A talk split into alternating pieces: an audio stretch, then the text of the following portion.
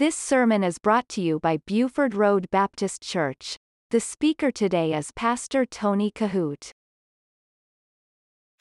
Take your Bibles and turn with me this evening to 1 Peter. And I want you to look with me in verse or chapter 2 first of all. I want to share some things with you tonight that probably um, is is a different flair to uh, the the normal realm in which I teach or speak.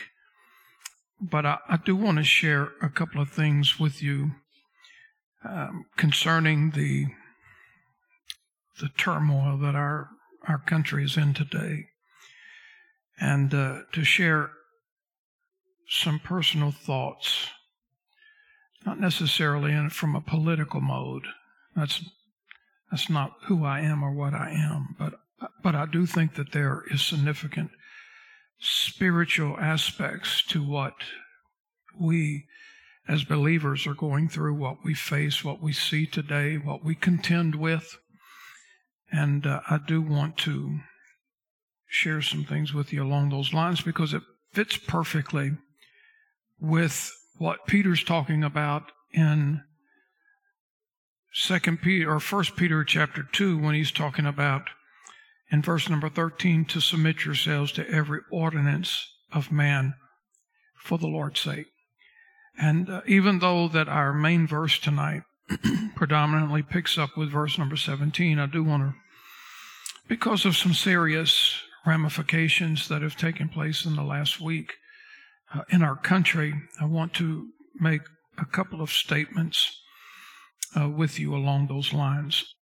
In in this passage of Scripture, and we have been here for a few weeks talking about this predominant theme that Peter is writing under. In the day that he was writing, as you know, if I have told you once already, it's been at least a dozen times, maybe more, of the adverse circumstances that he was writing. And it was truly a barbaric time when he penned these words, the person in charge of the government surrounding his life and how he was affected was Nero.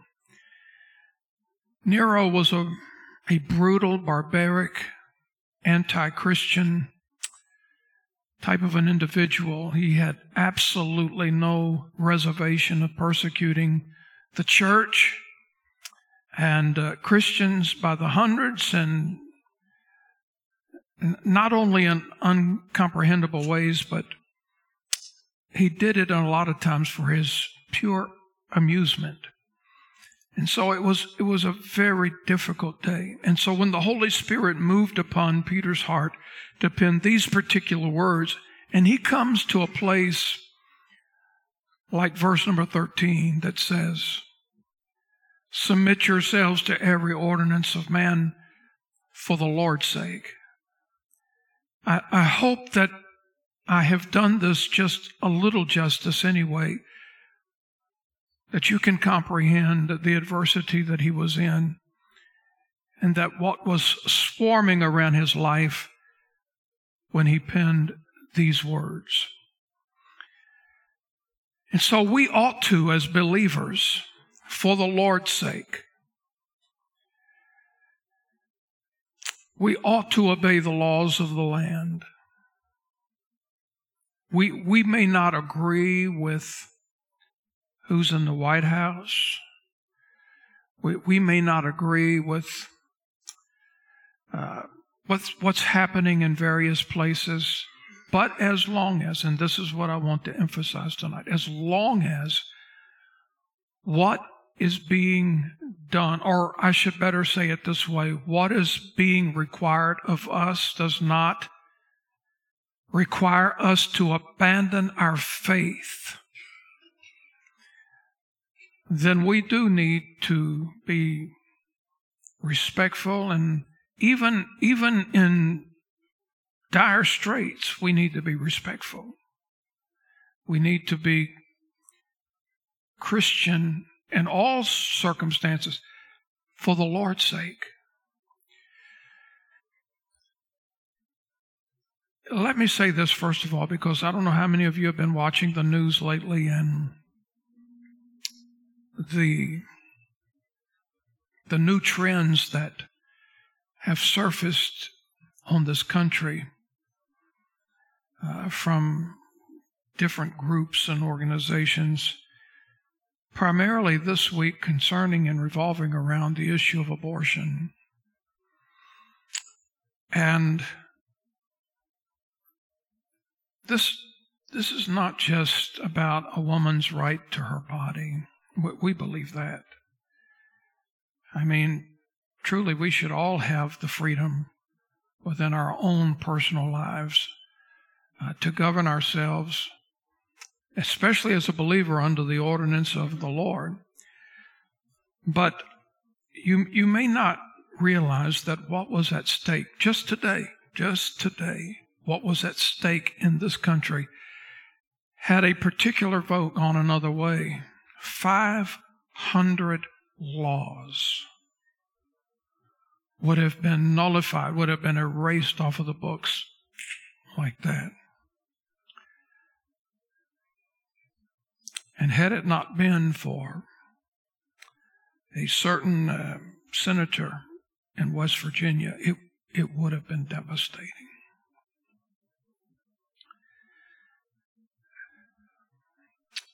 As you think about what's happening in our in our country today and because of these issues that are snowballing and the violence that's associated with it. And the struggles that are presented to some of our leaders and judges and governors and people in respect. One of the reasons I'm mentioning this is because in verse 14, the Bible says, not only give, give respect uh, to every ordinance of man, but in verse 14 says, or unto governors. So in the land that we live in, there are astronomical ramifications that take place every day that you and I, as normal citizens, perhaps will never have a voice in on some type of floor that is receiving nationwide or worldwide acclaim. And uh, I thank God for the people that, that God has raised up to fill those places and to do those things. Not everybody could do that. And it takes an enormous amount of bravery to do it. But I, I will tell you this. Um, I, in fact, I made a few comments today in my daily advance prayer and praise. And I hope that you've taken time by now to read that uh, because it, it probably will go an edge further than what I, I want to share with you tonight. But here's the thing from the opening pages of Scripture to the closing aspect of Revelation, God puts a high premium on the sanctity of life. From the womb to the elderly. And it's important that we respect that. And so, my admonishment tonight is this that yes, these words that Peter wrote are in fact inspired and they are given to us with stern admonishment and instruction, and we as a believer ought to adhere to it. We have an obligation because he says in another place, Peter, he says, it's better to obey God rather than man. Now, now where, where does the fine line come in? Because in Peter's day, they were actually, before this was written, they were actually forbidding him and John primarily to speak and preach in the name of Jesus. Now they had a choice to obey that ordinance of man or whether or not they were going to take a stand and exercise their faith as the three Hebrew children did, facing the fiery furnace of King Nebuchadnezzar, or Daniel in the lion's den. I mean, there comes a place and point in time from these people of Scripture where they had to stand. They had to stand in the gap and they had to make critical, life changing decisions that ultimately could have taken their lives. But they decided to stand. And uh, the three Hebrew children said very confidently they really did not know what God was going to do in this predicament. However, they said one thing is for sure we are not going to obey this ordinance of man. We are not going to bow down to this image in the plain of Dura. Before every eye that was there beholding them, they were not going to do that. Even though that was the law of the land, that was required of them, that was an ordinance of man. So I want to tell you tonight that we, we do have a responsibility to obey the ordinances that are given to us by the governors, by those in authority. We have to respect authority as long as what is being required of us does not compel us or demand or dictate to us that we abandon our faith. Now, what does that mean? Let me share with you this is this is a few ways how people abandon their faith in this these things I've I've jotted down five things in my study prep for tonight. There there are five, and I'm sure I could give you a truckload more, but for the sake of time and where we are this evening, I want to give you a couple of reasons why how this this happens, how people abandons their faith. Number one, people abandon their faith by not having a strong Christian foundation to begin with. And this is why it's important. I was preaching Sunday how important we read that scripture in Titus chapter 2, primarily in verses 1 through 5. And the responsibility in verse 2, the word is talking about how the aged men need to be seasoned and fruitful and teach the younger men. But in verse number 4, the Bible gives us, in what we were talking about Sunday for Mother's Day, a clear picture of how the older women need to teach the younger women. And this world is, is going further off the edge into the realm of insanity every day. And here's the thing our younger folks, our younger adults, our teenagers, our children are not going to know where to line up, especially from the Word of God, if we don't teach them. We have to teach them.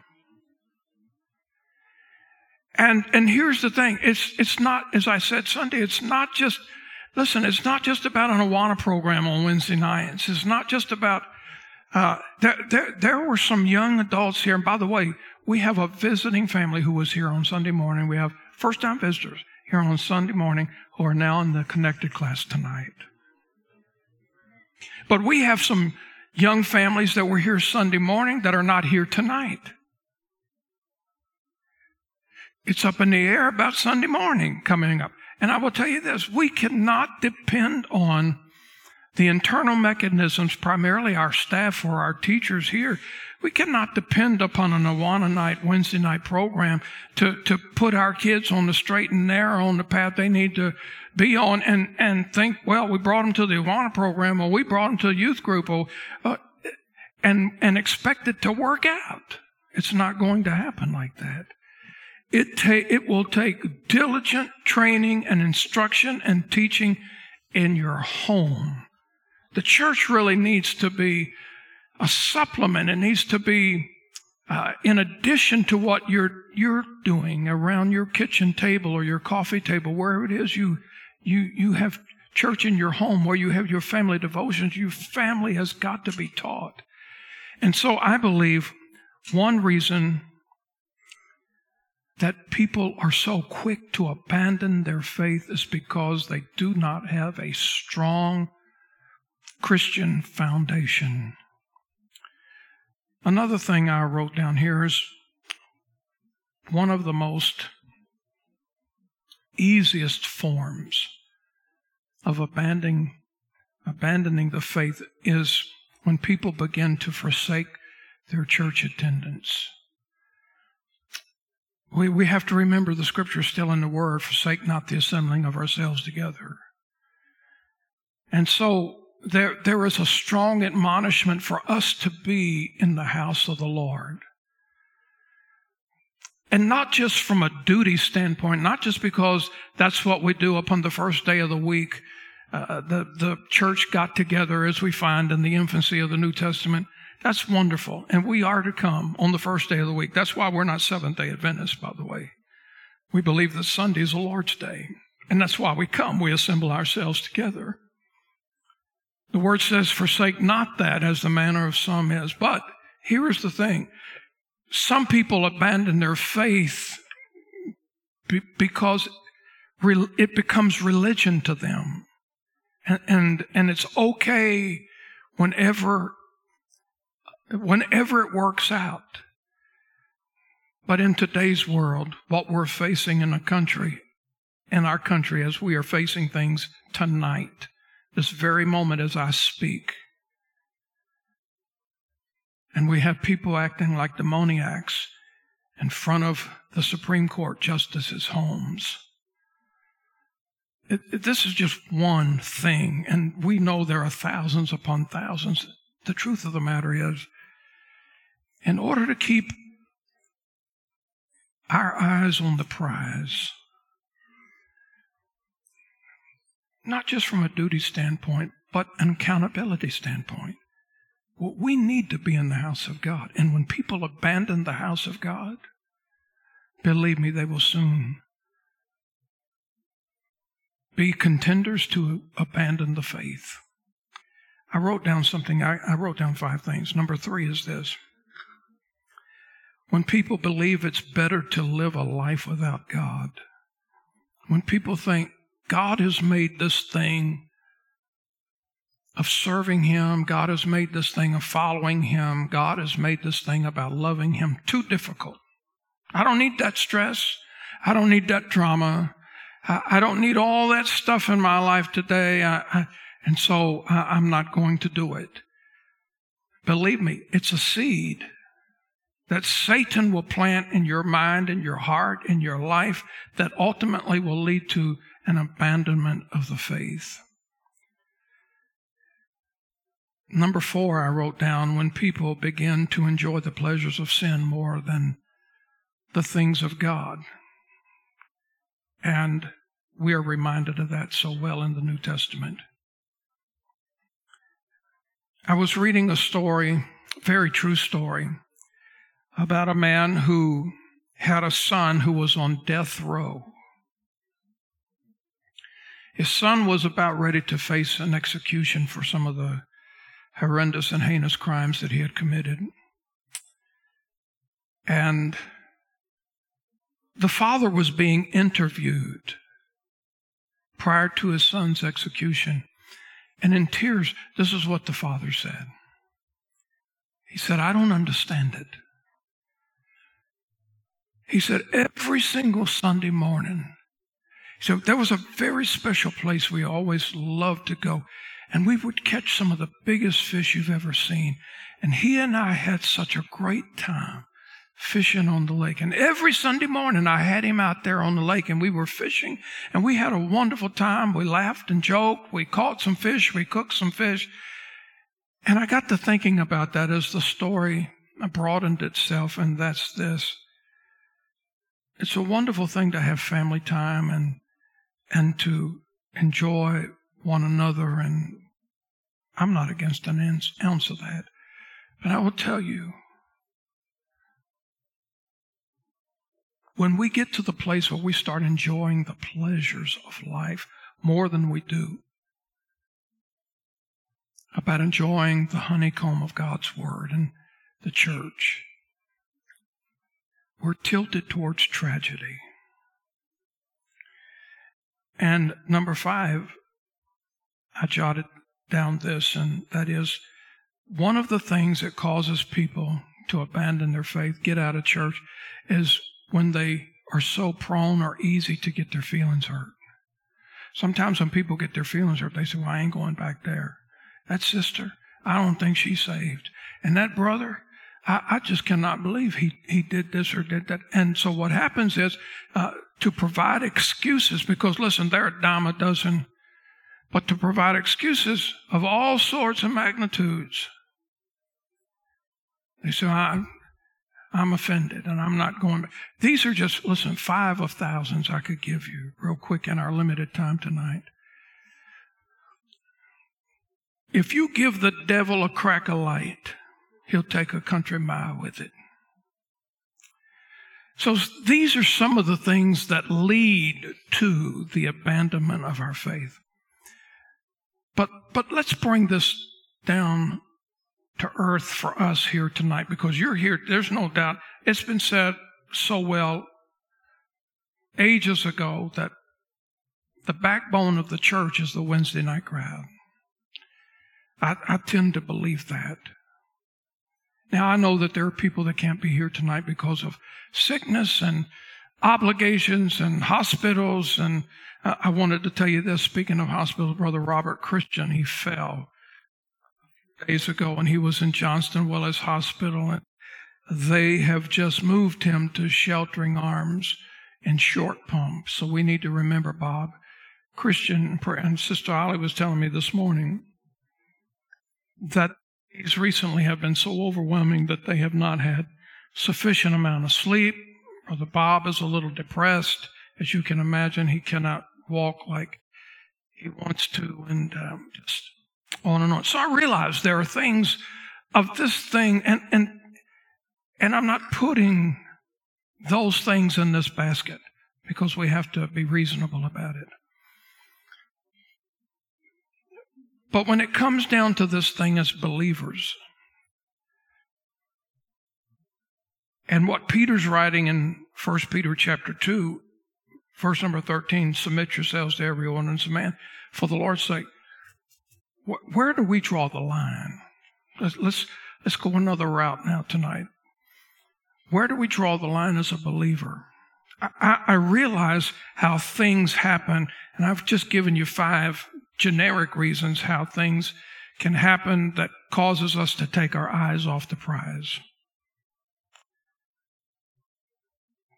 But where do we draw the line in this passage? As Peter said in another place, we will not cease to speak in the name of Jesus. You let us out of here, we're going right back to the street corner, get right back on the soapbox, and we're going to preach Jesus crucified, risen, and coming again. So, where do we draw the line as believers? Because we, as a, a, a, Christian people, need to obey the laws of the land as long as it doesn't require us to abandon our faith. Now, I'm saying this part tonight because when we get into chapter 3, the Bible talks about wives being in subjection to their own husbands, but, but there is a line there. There, there's a big line. We have lines in our life. We have boundaries. And we're going to be talking about those things. So in this retrospect, where is the line for us? If we're taught to obey the ordinance of men for the Lord's sake, we may not agree with it. We, we may not have voted for it. We may not agree with it, but for the Lord's sake, we have a responsibility as long as it does not require us to abandon our faith. Now, so the question is this could the government ever ask us to abandon our faith? Of course they can.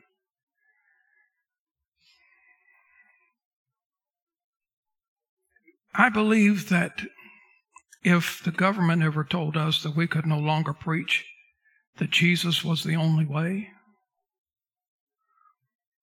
because it offends so many other religions and ideologies and philosophies and creeds.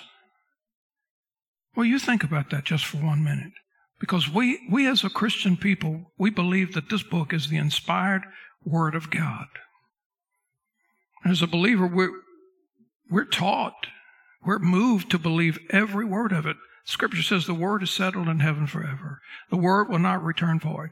The word is sharper than any two-edged sword. All scripture is given to us by the inspiration of the Holy Spirit. We believe those things. And That's not a preference with me. I don't stand up here preaching preferences. I stand up here preaching with burning passions and convictions. Conviction is the main thing. You see, I, am not going to go to jail because of a preference. But I could and would go if somebody told me I could no longer preach the conviction of my soul. And if somebody said you can no longer preach that Jesus is the only way to heaven because it's too offensive, it's too politically correct. Well, see, this, this is where the line is drawn. And this is where, as long as they don't require us to abandon our faith, you know, it, it, believe me, I cannot tell you the adversity and the stress that I personally preached under when COVID first came out. And the former governor said, no more than 10 people in the church. I'm telling you right now, I probably had the biggest problem in Richmond with that. In my head, in my heart, in my will. That's what he said. And so when we came to the church, and we had to do the whole thing on the internet, and I had these young guys back here helping me with the media, and I had the singers up here, and but and nobody in the church, nobody in the pews, had a table right here in the middle of the aisle, and had two spotlight cameras on me. And that was adversity. But I will tell you this: if they ever got to the place, say, "Well, you're not, you're not going in there at all," well, then, I, then I'll take civil issue with that. If they were to tell me, "Listen, you cannot preach that Jesus is the only way because it's too politically correct," there's so many other religions out here, and you're going to offend somebody. The truth of the matter is, as Peter said, we can only but speak in the name of Jesus. And so that's where the line is for me, and I hope it would be with you. That you wouldn't want to listen to a multiple pathway to heaven. You, you want the truth. You want the Word of God. Jesus said, I'm the way. You don't want multiple ways. You want the way. Amen? So here's the thing. That's one way. Another way is this, that if they said, well, you can no longer preach the sermon that we're all sinners. Okay, so then what are we going to do with Romans 3.23? Uh, we say we're going to stop preaching that because somebody said up in Washington, D.C., that that's, that's, you, you can't do that. That's hate speech. We're not far from those things. Not far from them at all. So that to me is a line. I, I can I can do this verse. I can submit myself to every ordinance of man as long as they tell me that I can still preach this book if they ever say, listen, you gotta stop preaching this Bible. Well, that's a line. That's that's I'm not going to abandon my faith because of that. They say you can no longer preach these truths that you believe in the scriptures. That's a line for me. Suppose they, they knocked on my door and they said, or any other pastor's door in the area, and they said, listen, you, you, you, you've got to have multiple people on your staff, and it doesn't matter if they're Hindus, it doesn't matter uh, if they're atheists, it doesn't matter if they're agnostics. Uh, you've got to have a certain amount of people from this crowd and certain amount here. Uh, that's not the way it works.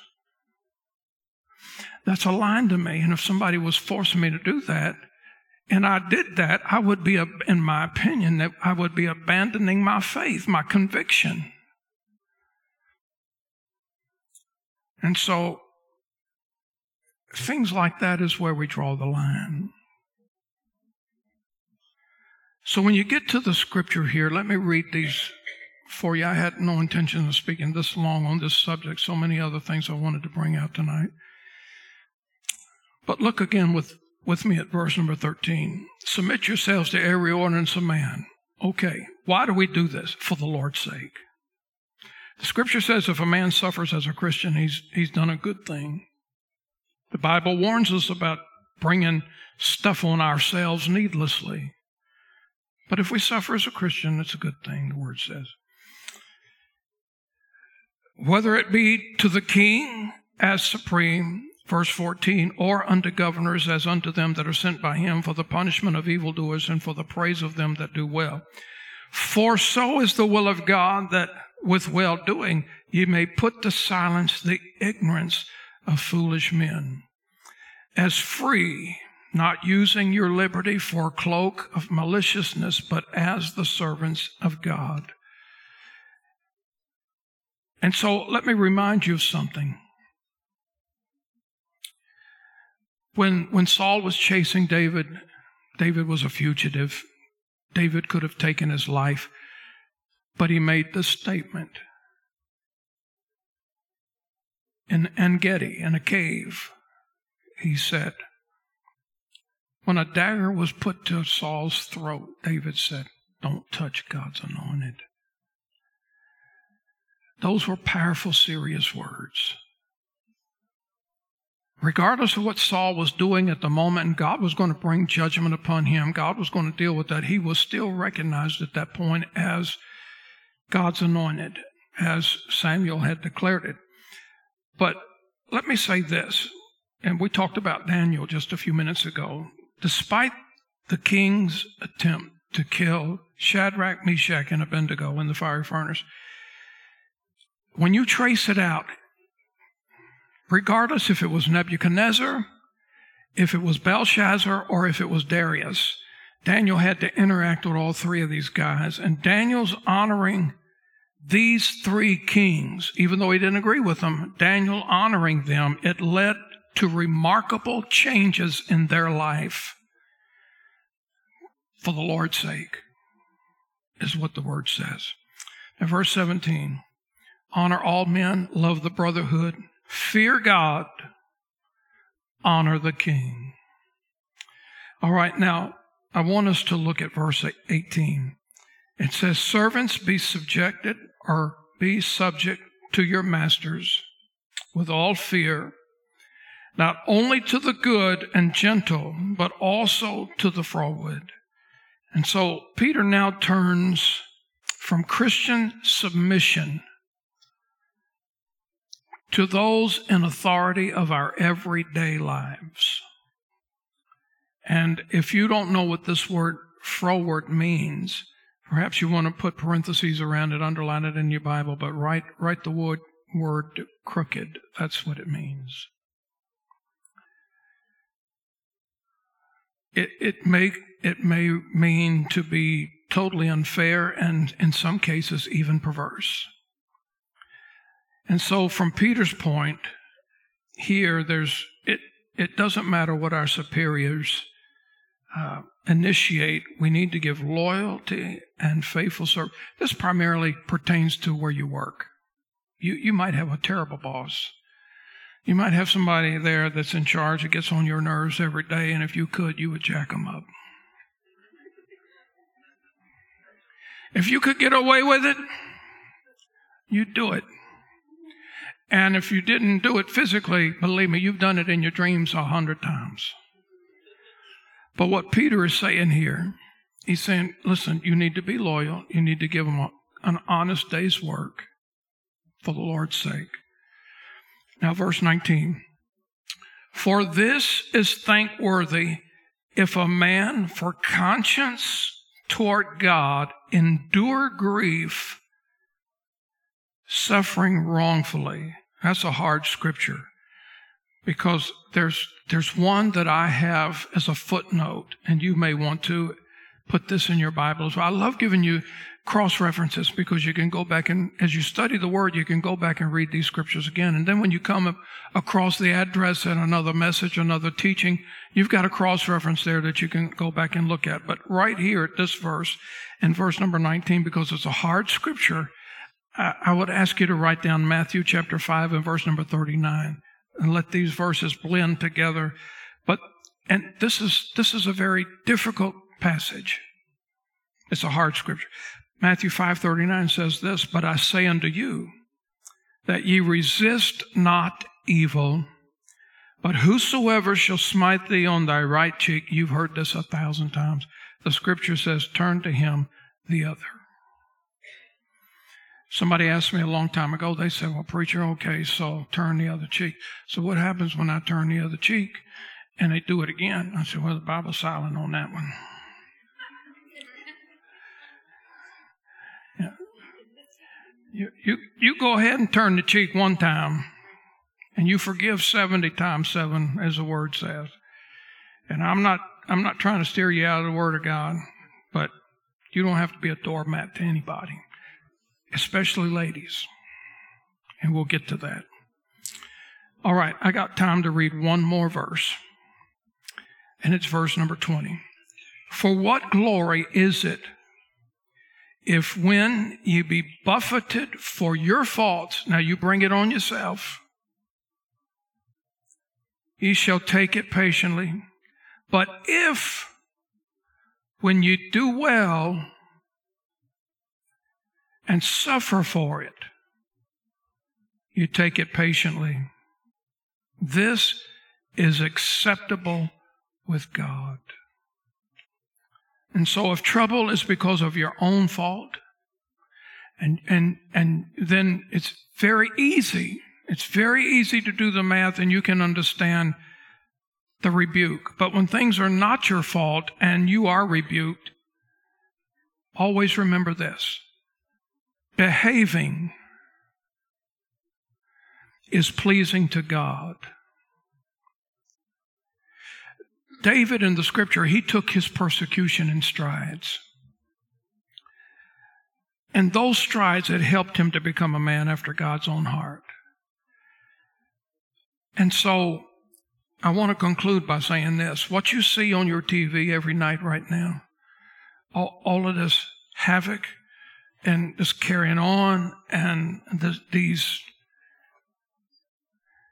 these shoutings and in people's face and uh, all, all of this stuff. Listen, tell me how an ounce of that can honor the Lord. How can any of it bring glory to his name? And isn't that what the word teaches us? That what, whatever we do as a believer, whatever we do in word or deed, do all to the glory of God. You listen to Pastor Tony Kohout. For more information, visit our website at BufordRoadBaptistChurch.com.